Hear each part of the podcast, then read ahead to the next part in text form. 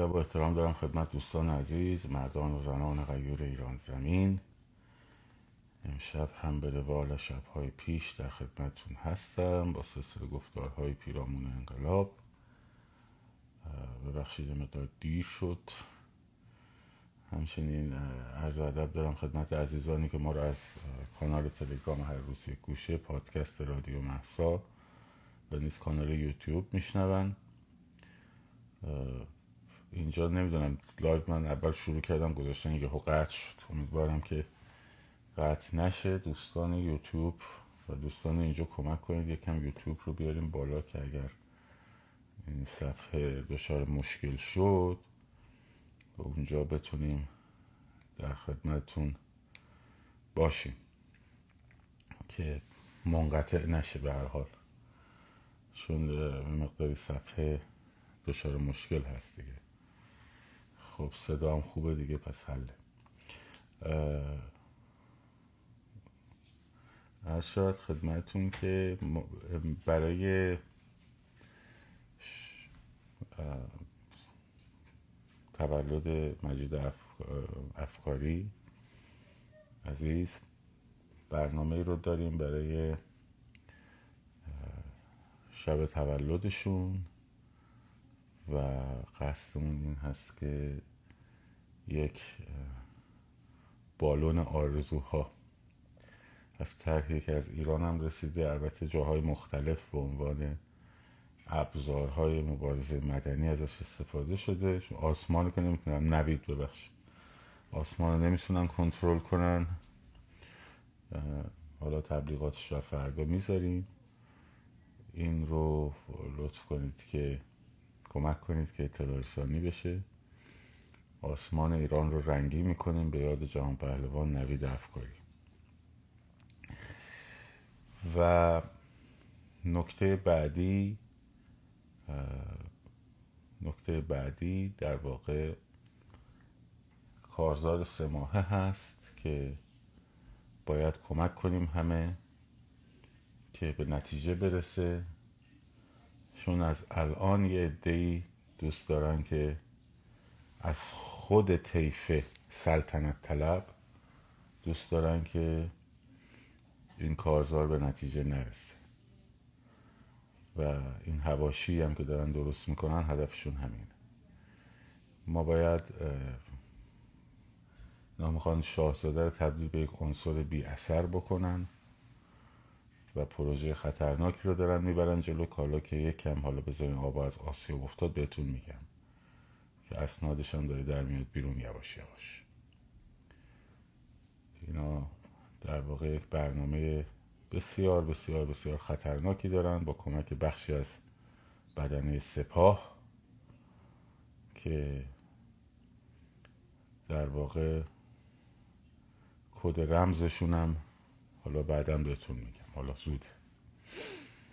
بذارین یکم ترک تازی کنم برن جلو بعد یواش یواش با همه مدارک ارتباط بین این بخش از سلطنت طلبان و سپاه رو و نقشی که برای شاهزاده دیدن رو براتون تعریف می‌کنم. اینا مهم خلاف تمام منویات شاهزاده دارن عمل می‌کنن. دموکراسی رو زیر سوال می‌برن. سکولاریزم رو زیر سوال می‌برن. و یادتون باشه من همون اوایل به شما گفتم که پلن بی عربستان سعودی چون برای عربستان سعودی خیلی کشور عربی یک نظام سکولار دموکرات خیلی خطرناکه. پلن ایشون این بود که از طریق اصلاح طلبا و چهره های اصلاح طلب خارج با اون بخشی از بدنه سپاه که تمایل داره که قدرت در دستش بمونه به عنوان چرخه فاسد. خب. و فقط پوسته روی نظام عوض بشه. بتونن ببرن به یه سمت یک نظام جمهوری غیر دموکراتیک حتی غیر سکولار جمهوری دوم. خب. و پلن بیشون هم یادتون باشه نوشتم هست که یک سیستم سلطنتی شبیه خودشون که توش دموکراسی نباشه سکولاریزم نباشه و در واقع حالا اشکار نداره. پروژه سپاه شاه میهن رو ببرن جلو. این که می‌بینید دموکراسی رو زیر سوال می‌برن این که می‌بینید سکولاریزم رو زیر سوال می‌برن این که می‌بینید مقاومت می‌کنن در برابر تروریستی اعلام شدن سپاه پاسداران. این که میگید می‌بینید میگن بدنه سپاه پاسداران خوبه بذارید باشه بذارید باشه دست بهش نزنین. خب. همش در همون راستاست. و اینا می‌خوان شاهزاده رو از تبدیل کنن به یک عنصر کور خوندن البته بازنده و خرجم دارن می‌کنن حسابی. در لباس سلطنت طلب هم هستن و تمام هدفاشون هم در همین مسیر میره جلو. برید مصاحبه آقای شهریار آهی با در واقع مناظره که با آقای خبرنگاری که من دوستشم دارم. روزنامه نگار. که مخالف مخالفت با زیر سوال به صلاح تروریستی اعلام شدن سپاه هست. ببینید. و اینها بسیار بسیار عناصر خطرناکن. حالا یواش یواش بیشتر در مورد پروژهشون صحبت می‌کنم. بیشتر در مورد پروژهشون صحبت می‌کنیم حالا الان سوده الان سوده با آقای مهدی مهدوی آزادی مناظره دارن. آقای شهریار آهی. اونجا برید ببینید. قشنگ این خط رو می‌تونیم پیدا کنین که الان در واقع پلن بی این دوستان در سعودی ها رقم خورده. پروژهشون هم به جای خدا شاه میهن سپاه شاه میهنه. ولی شاهزاده رضا پهلوی بسیار چون من گفتم خب قابل اعتماد ترینه چون بارها در مورد دموکراسی بارها در مورد سکولاریزم تمامیت ارزی و همچنین رفراندوم تعیین نوع حکومت نه مهدی مکتب آزاد دوست ندارم. دوی مصاحبه کردن توی روز خب... چیز با یه خبرنگاری. شلوغ نکنید شما هم حالا این وسط. خب.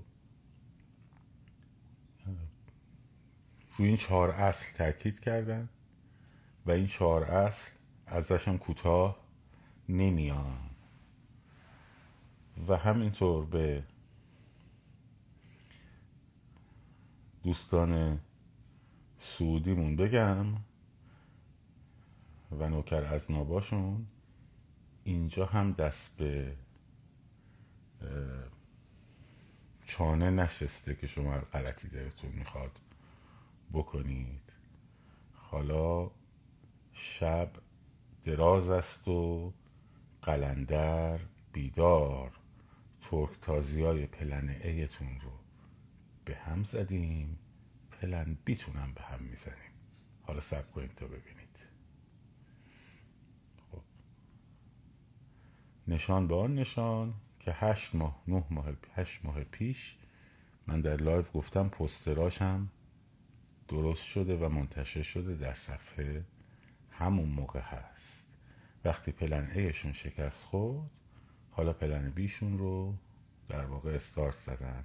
با حمله به دموکراسی با حمله به سکولاریسم با تبدیل کردن شاهزاده به سطح مبتزلی که مثلا شانهایت رو برای گریه کردن دوست دارم و الاخر خب.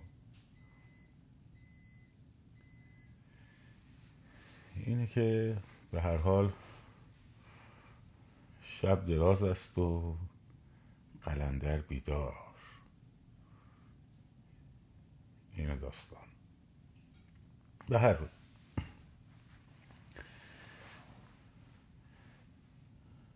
اینو گفتم توضیح بدم که فکر نکنن که نمی‌دونیم. آره. و فکرم نکنید اینجا دست به چونه نشستن تا شما کارتونو بکنید. خب.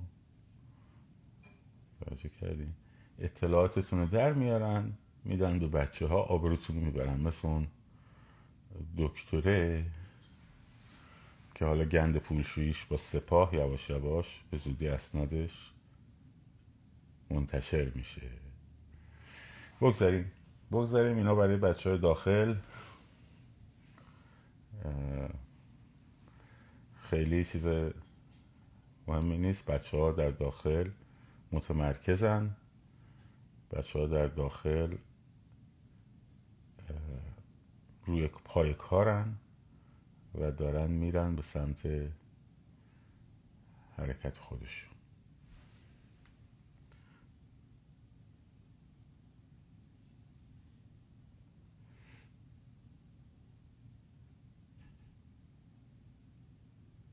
نه اینا اتفاقا سلطنت طلبن. پادشاهی نیستن. اینا سلطنت طلبن.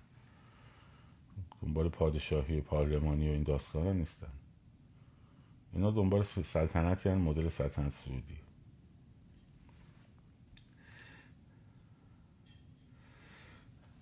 با قدرت شعارهای شعار نویسی ها پول نویسی هاتون رو ادامه بدید. روی کارزار سه ماهه متمرکز باشین. خب چیزی که شاهزاده خواستن طرفداری عملی ازشون اینه که چیزی رو که خواستن ماها هم با قدرت تبلیغ کنیم. هرچند ما در ابتدا هم گفتم گفتم من نمی‌دونم منظور از این سه ماه اینه که در این سه ماه نقطه گذاری قرار بشه یا نه جمع شه برای 25 ولی به هر حال ما فعلا فرض می‌کنیم که جمع میشه در مورد 25 شهریور و همچنان هم با قدرت تبلیغ می‌کنیم کار می‌کنیم. نقطه گذاریاش هم با کمک همین بچه های داخل. خب خودمون تا جایی که بتونیم انجام میدیم تا اون وقتی که ایشون خودشون در مورد اعتداد کارزار سه ماهه اون حرکتی رو که قراره در نهایت انجام بشه رو که ما هم نمی‌دونیم چیه اعلام بکنن. شد این هم هست این موضوع. امروز می‌خوام در مورد یه مقداری تاریخ نگاری معاصر ایران یکم گپ بزنیم تا یکم جریانات رو بهتر بشناسیم جریانات کنونی رو. یه مقداری بهتر بشناسیم. نه بابا دو این دکتری دکتری از تو آلمان شروع کرده چرت پرت گفتم خب اسمش یادم است. جریانات رو بهتر بشناسیم و چون حالا امروز یه مقدمه ایه من از فردا شروع می‌کنم در مورد چهار نهزت تنباکو و مشروطه و در واقع ماجرای ملی شدن صنعت نفت و در واقع ماجرای هفت. یه کمی بیشتر صحبت می‌کنیم. فقط هم به هدف جریان شناسی فقط هم به هدف جریان شناسی نه اینکه صرفا به تاریخ بپردازیم. فقط امروز مقدمتا می‌خوام یه چیزایی رو بگم بهتون که فقط هدف اینه که ببینید چقدر اون چیزی که تو ذهن ما هست به عنوان تاریخ نگاری مدرسمون یا مثلا فیلم های مستندی که پخش می‌کنن شبکه های تلویزیونی و جمهوری اسلامی و این داستان ها چقدر این تصویر از واقعیتی که هست در ذهن ماها بدوره و چقدر چیزها رو به همون نگفتن. باید بشناسید جریاناتو. نه اینکه حالا لزوما تاریخ بدانید. تاریخ خیلی کمک می‌کنه برای شنا برای پیروزی در انقلاب به خاطر اینکه هوشیار میشید فریب جریانات مختلف رو نمی‌خورید. خب باید اینا رو بشناسید. وقتی جریانات رو بشناسین خب اون وقت بازی نمی‌خورید چطور الان شما مثلا میگید که دموکرات های آمریکا اینجوریان جمهوری خواه آمریکا اینجوریان درسته؟ چجوری این اطلاع رو تقریبا دارین تا حدودی؟ یعنی مثلا وقتی میگن دموکرات ها اومدن مثلا یه تصویری تو ذهنتون میاد. وقتی میگن جمهوری خواه اومدن یه تصویری تو ذهنتون میاد. ولی وقتی شما صحبت از انگلیسی ها می‌کنید در مثلا قرن 19 و قرن 20 ایران شما میگید انگلیسی ها. و هیچ تصویری ندارید از اینکه تو خود این بریتانیا چه دستبندی هست و چه اختلاف نظرهایی هست و چه شخصیت هایی در این اختلاف نظرها رشد کردن و اومدن بالا و ادامهشون الان به چه وضعیتیه؟ خب. ولی در مورد مثلا حزب دموکرات و حزب جمهوری خواه الان اطلاعاتون بهتر. چون رسانه ها اومدن شبکه های اجتماعی هست فلان بسار. ولی در مورد قرن 19 قرن 20 خب باید کتاب بخونی هی. یا آدمای اون دوره همینطور. اطلاعاتشون مثل اطلاعات شما الان دقیق نبوده.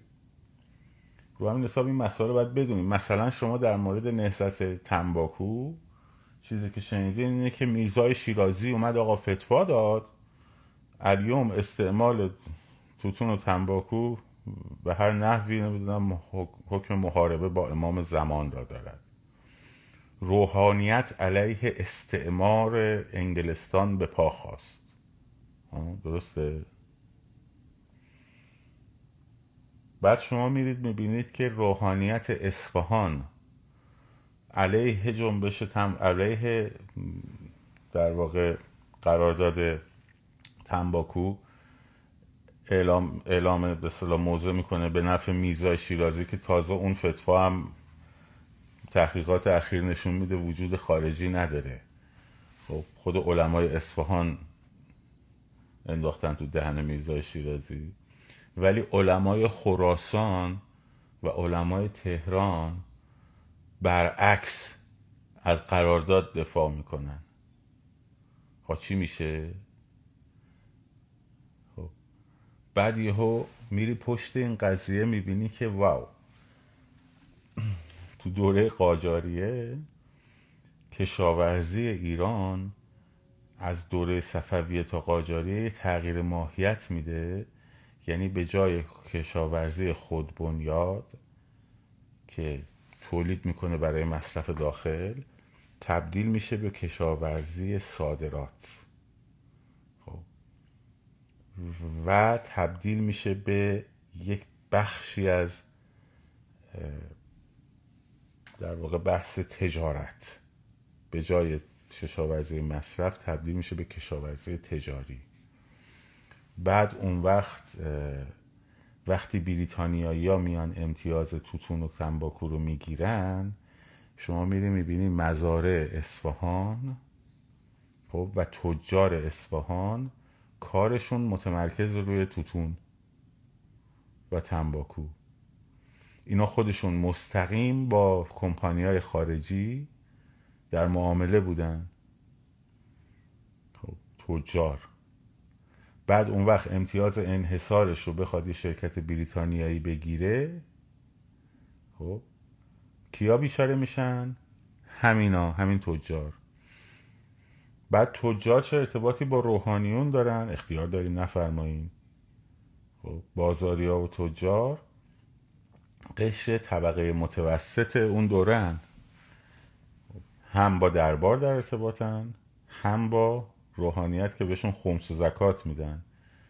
خب به روحانیان فشار میارن روحانیت میاد وسط. در حالی که اصل موتور این قضیه خب یه دعوای تجاریه. شد؟ حالا روحانیایی که از دربار دارن تغذیه می‌کنن اونا برعکس اینا فتوا میدن. همون دوره یه مدت بعدش روحانی های روسوفیلی که به دربار قاجار محمد علی شاه وابستن میان در مورد ماهی برون میگن که این آقا فلس نداره حرامه بذاری روسا بخورن ببرن. خب. چون روسا داشتن میخوردن میبردن. یعنی این مسائل وقتی ندونیم یا مثلا در مورد مشروطه. خب؟ در مورد مشروطه شما نقش تبریز رو فقط در حد ستارخان و باقرخان آقا اومدن محمد علی شاه مجلس رو به توپ بست. خب؟ مجلس رو به توپ بست. کمک کلونل لیاخوف. بعد از تبریز راه افتادن. از بختیاری هم راه افتادن اومدن تهران رو تسخیر کردن و استبداد صغیر رو انداختن پایین و مشروطه رو آوردن سر کار. خب انقلاب مشروطه چه سالی پیروز میشه؟ 1906 1905 و 1907 دو تا انقلاب سوسیال دموکراتیک در همسایه شمالی شکست می‌خوره. اوج دوره سوسیال دموکراسی در گفتمان سوسیال دموکراسی در اروپا. از روزا لوزگانبورگ در و ابرت در آلمان بگیر تا کاوتسکی و پلخانوف که کاوتسکی از آلمانی های چک، از چکای آلمانی تباره و پلخانوف در روسیه. و بعد لنین و نام که در همون دوره هستن. که حزب سوسیال دموکرات کارگران همسایه شمالی که اسمشو نمی‌تونیم اینجا ببریم چون ریپورت می‌کنن خب، نقش بسیار مهمی در انقلاب مشروطه ایران داره از چه طریقی؟ از طریق حزب آمیون اجتماعیون تبریز اینها انقلاب های دهقانی درست کردن در تبریز. زمیندارا راه نمی‌دادن سر مزرعه ها خب و در مورد مشروطه در مورد مشروطه سران این حزب خاچاتوریان نامه می نویسه به اول مکاتبه می‌کنن حتی مکاتبه میرن می‌بینن کاوسکیو در قفقاز.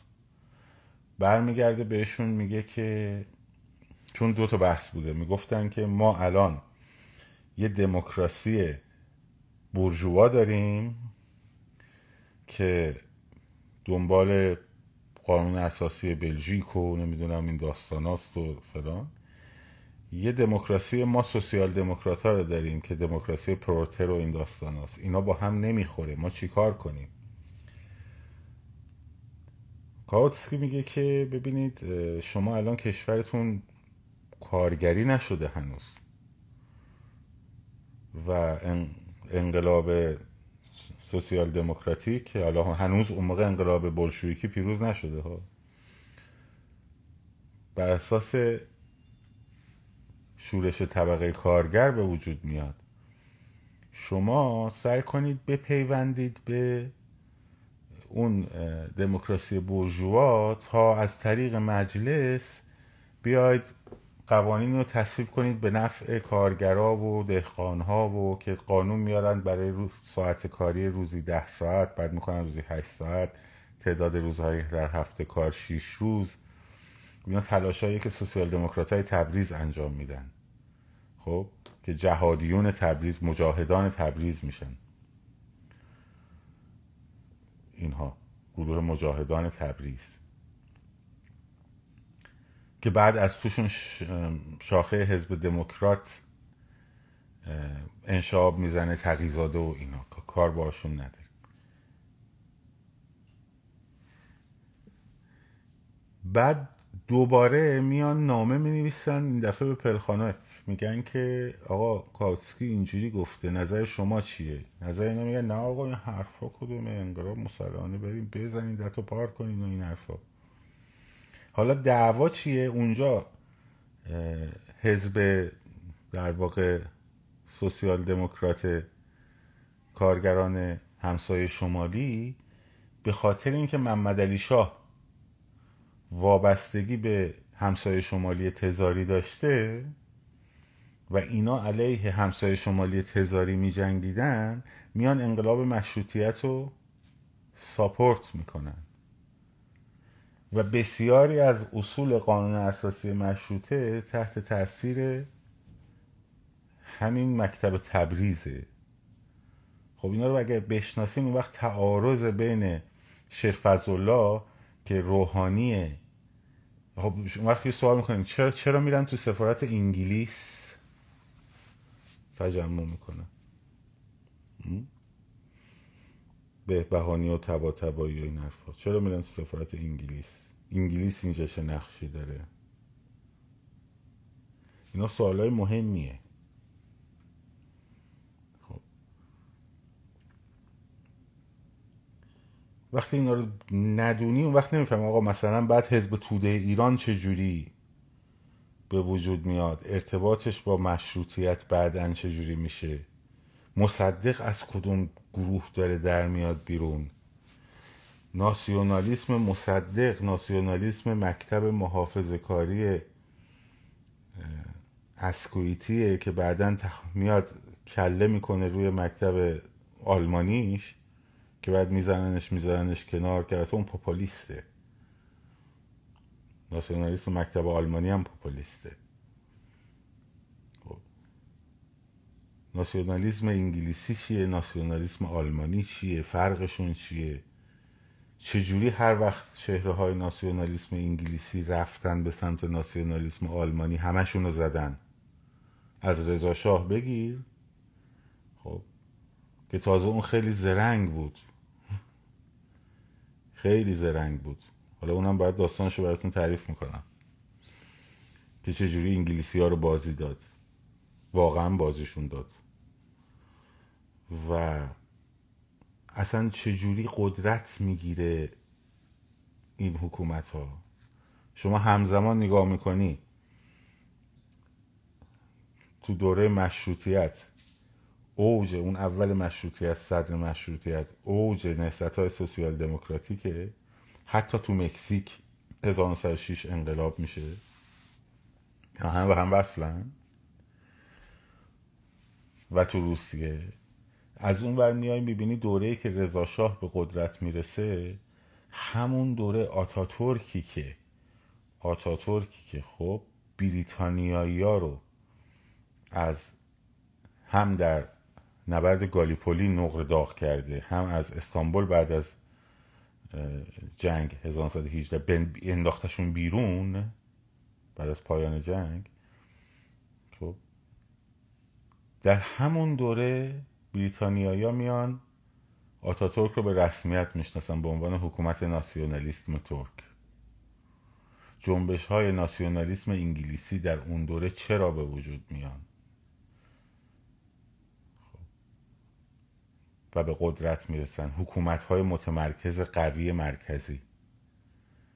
قبلش بریتانیا دنبال حکومت های ملوک و توایفی بوده در ایران. چه اتفاقی میفته که یهو میره به سمت حکومت های مرکزی؟ خب اینا رو اگر ندونیم اون وقت خیلی چیزا رو هم نمی‌تونیم برای امروز تحلیل کنیم. نه موضوع مصدق رو می‌تونیم تحلیل کنیم. وقتی موضوع مصدق رو نتونیم تحلیل کنیم پسمانده های ازناب کربلای 28 مرداد رو نمی‌تونیم تحلیل بکنی. پنجاه و هفتی ها رو نمی‌تونی تحلیل بکنی. تا همین امروز. خب، خواستگاه هاشون رو وقتی نشناسید وقتی میگی انگلیس همین یه تصویر یک پارچه از انگلیس میاد تو ذهنت خب بعد فکر می‌کنیم مثلا ملکه الیزابت اومده این کارا رو کرده مثلا. یا ملکه ویکتوریا اومده این کارا رو کرده. نمی‌تونی درست تحلیلش کنی. در همین بریتانیا خب الان بیایم برگردیم به داستان یعنی این مقدماتی دارم میگم که از فردا شروع می‌کنم. بر اساس یکی دو تا کتاب اساسی معتبر بهتون معرفی می‌کنم. یکی یکی این نهزت ها رو نگاه می‌کنیم. خب در بریتانیا بعد از جنگ جهانی در دوره جنگ جهانی اول اون دوره رو اگر نگاه کنی چند تا حزب وجود داره دیگه. ببینید یه حزب محافظه کاره یه حزب لیبراله یه حزب کارگره. خب؟ اینها مثلا در 1905 تا 1916 هربرت اسکویت از حزب لیبرال نخست وزیره. 1914 جنگ شروع میشه. 1914 تا 1916 اوج شکست های متفقین در مقابل آلمان. خب. توی این دوره اسکویت حالا باند اسکویت کجاست؟ برمیگرده به گروه مصر بریتانیا. مصر بریتانیا چیه؟ و هند بریتانیا چیه؟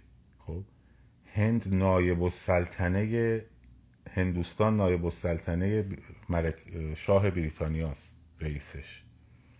خب در مصر هم همینطور. خب لورد کیچنر لورد کیچنر نایب السلطنه مصر بریتانیاست که جنگ سودان رو هم شکست میده. بله حزب کارگرم بود. حالا بهتون میگم که رمزی مک دونالد اومد در دوره 1924 که حالا بهتون میگم چی شد اصلا داستان. اینا مهمه بدونید. بچه که تو انگلیس هستن خیلی هاشون نمی‌دونن. خب.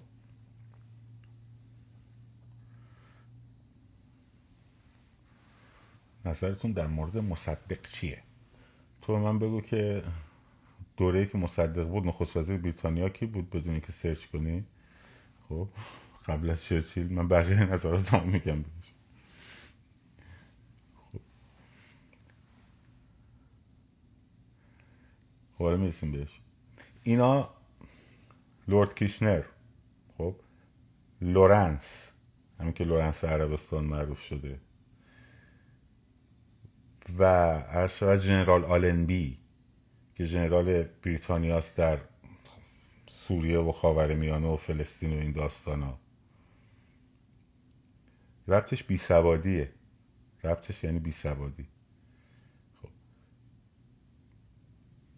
اینها توی گروه هم؟ در گروه دیگه از اون ور که بعد بعد از کیشنر محافظ کارا میان می‌گیرن دستشون هرچند دیوید لوید جورج اونم لیبراله. بعد از مذارت می‌خوام اسکویت. اونم لیبراله و ولی با محافظ کارا اعتلاف کرده که اومده شده سر کار خب این نگاهش به سمت چرچیله به سمت زاکسه به سمت سرپرکسیکاکسه خب به سمت بالفوره اینها یه گروهن اونا یه گروه دیگه هن. اونا طرفدار نظام ملوک و توایفی و استعمار سنتی بریتانیا هن. اینا یک کار دیگه رو انجام میدن تحت فشار حزب کارگر بریتانیا که حالا بهتون میگم اون کار چیه. در 1922 در هزار واسه رسیده بودم مگس رو بندازم بیرون.